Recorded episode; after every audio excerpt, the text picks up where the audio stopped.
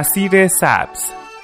آمادگی برای ازدواج از دیدگاه دیانت بهایی.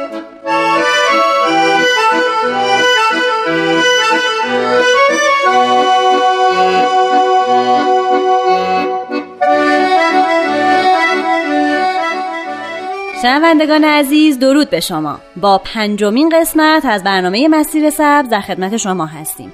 برنامه‌ای که می‌پردازه به مسئله ازدواج و مفاهیم مربوط به اون رو از دیدگاه دیانت باهایی مطرح می‌کنه. در این برنامه هم در خدمت جناب احسان رحیمی هستیم و توضیحاتی رو از ایشون در مورد این مبحث میشنویم. با ما همراه باشید.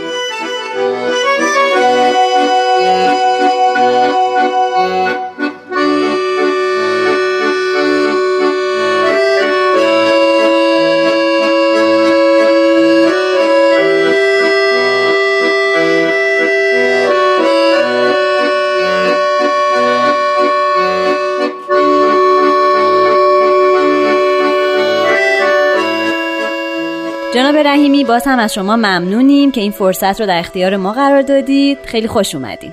منم ممنونم. خب جلسه گذشته بحثمون به اینجا رسید که شما موازین ادراک یا همون قوای ادراک رو از دیدگاه دیانت باهایی مطرح کردید. قوایی که هر فردی لازم هست داشته باشه تا بتونه دید همه جانبه و کاملی رو نسبت به خودش و دنیای اطرافش داشته باشه این موازین همونطوری که اشاره کردین و در مورد هر کدوم توضیح دادین عبارت بودند از قوای حس، قوای عقل، قلب یا همون احساسات، روح یا نفس ناطقه و فعاد خب حالا چطوری میشه این قوا و این موازین ادراک رو تقویت کرد؟ بله سوال خوبیه چون انسان ذاتا طوری آفریده شده که استعدادات گوناگونی درش نهفته است.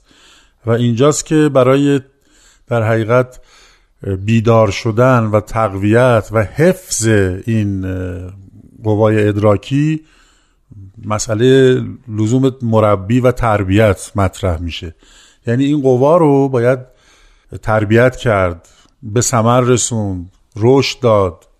به همین منظور در آثار بهایی همونطوری که عرض کردم جنبه شخصیت انسان از, از سه جنبه شخصیت انسان رو بررسی فرمودن جنبه جسمانی و مادیش و انسانیش که شامل عقل و قلب و احساسات و اینها میشه و جنبه روحانیش. تربیت هم به سه قسم فرمودن که تربیت جسمانی هست و تربیت انسانی و تربیت روحانی که در ادیان مختلف به جنبه های مختلف این پرداخته شده و در دیانت بهایی هم به هر سه این جنبه پرداخته شده و تعالیم زیادی برای هر قسم از این در حقیقت انواع تربیت وجود داره.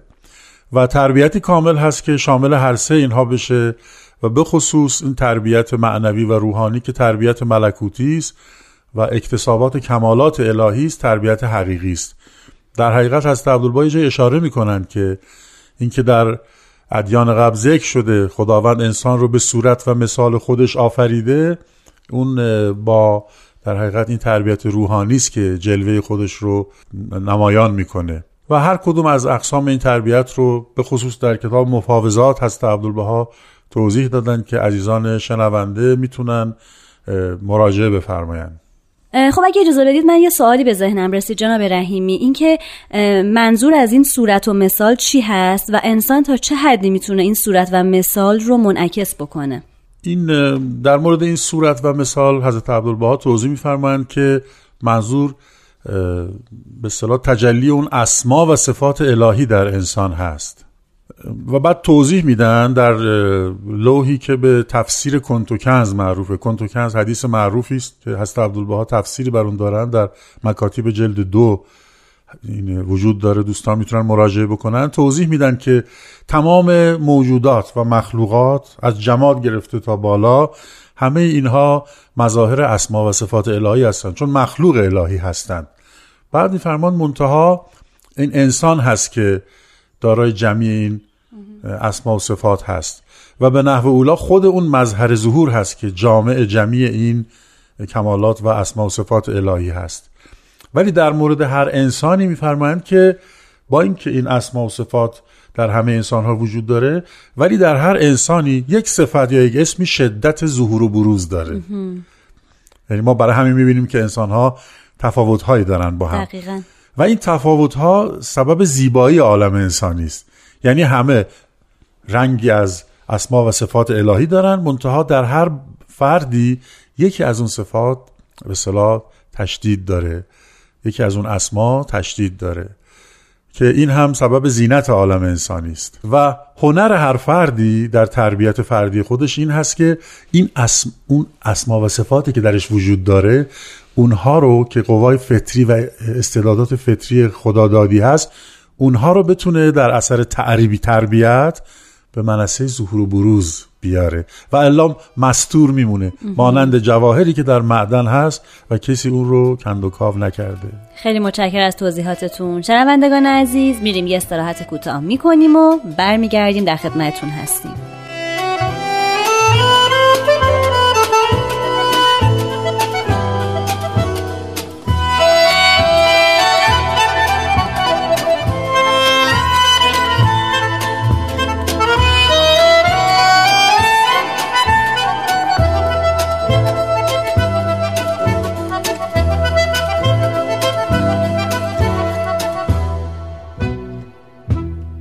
دوستان عزیز خسته نباشید. با ادامه بحث در خدمتتون هستیم. خب جناب رحیمی شما در قسمت قبل به این موضوع اشاره کردید که اسما و صفات الهی در همه افراد وجود داره ولی شدت ظهور این اسما و صفات در افراد مختلف متفاوته و در واقع این تنوع باعث زیبایی و زینت عالمه.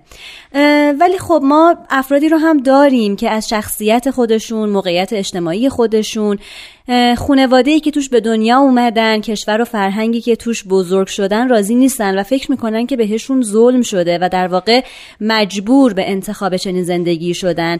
و تصور می‌کنن که اگر شرایط دیگه ای بر زندگیشون حکم فرما بود تصمیماتی که می‌گرفتن از جمله تصمیمشون برای ازدواج و انتخاب شریک زندگی هم می‌تونست متفاوت باشه. این مسئله چطوری توجیه میشه؟ چطوری می‌تونیم این مسئله رو بازگو بکنیم که در واقع ظلمی نشده؟ و البته مسائل دیگه ای هم دخیل هستند. این مطلبی که فرمودید مطلب خیلی مهمیه و هزاران سال هست که مطرحه الان هم مطرح هست و هزاران سال بعد هم مطرح خواهد بود. و واقعا از مباحث مشکله این خب مربوط به مسائلی میشه که شخصیت انسان از جنبه فطری یا ارسی و اکتسابی بررسی می‌کنه. به مسئله خیر و شر مربوط میشه به مسئله جبر و اختیار مربوط میشه و خیلی بحث سنگینیه.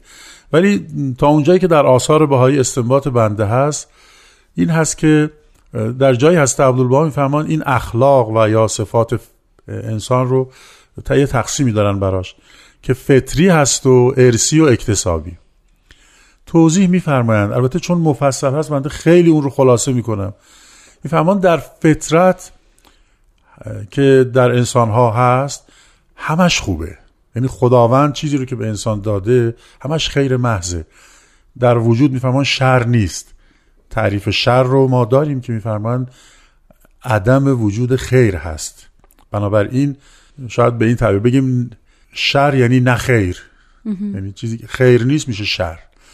بنابراین در فطرت میفرمایند که جمعی اسما و صفات در انسان ها هست ولی خب در هر کسی یکی از اسما و صفات شدت داره. و همه اینها خوب است. این زینت عالم انسانی است. و نکته مهم این هست که خداوند خب به تعبیر ادیان می‌دونیم ما زندگی پس از مرگ هم هست که کاملا روحانی است یعنی مادی نیست. برعکس تصور دوران کودکی عالم که بعضی از پیروان ادیان فکر می‌کردند می، و می‌کنند که اون عالم روح و به اصطلاح بقای در اون عالم جسمانی هست. اینطور نیست یعنی کاملا در آثار بهایی توضیح داده شده که این روحانی هست. بنابراین از نظر ادیان و از نظر دیانت بهایی خداوند انسان رو به خاطر آنچه که خودش به فطرت به انسان داده معاخذه نمی‌کنه. چون دست خود انسان نبوده. از نظر ارسی هم خب این ارث از نظر ژنتیک از پدر و مادر منتقل میشه. از این نظر هم اون فرزند یا انسان به اصطلاح دست خودش نبوده. چیزی بوده که از پدر و مادر به ارث رسیده. بنابراین از اون جنبه هم حضرت عبدالبها توضیح میدن که کسی مورد معاخذه نیست. ولی تنها موردی رو که میفرمایند اون مهم هست و در انبیا برای همون میان جنبه اکتسابی این اخلاق هست. درست. جنبه اکتسابی است که کاملا قابل در حقیقت معاخذه است. یعنی اینکه اگر فردی بتونه در تحت تعالیم اون مربی آسمانی که هم مربی جسم هست هم مربی انسانی انسانی انسان هست جنبه انسانی انسان و هم جنبه روحانی تربیت بشه خب می‌تونه اون جنبه های خوب فطری خودش رو پرورش بده و استعدادات درونی خودش رو که همه خوب هست اونها رو جلوه بده و از اون استفاده بکنه.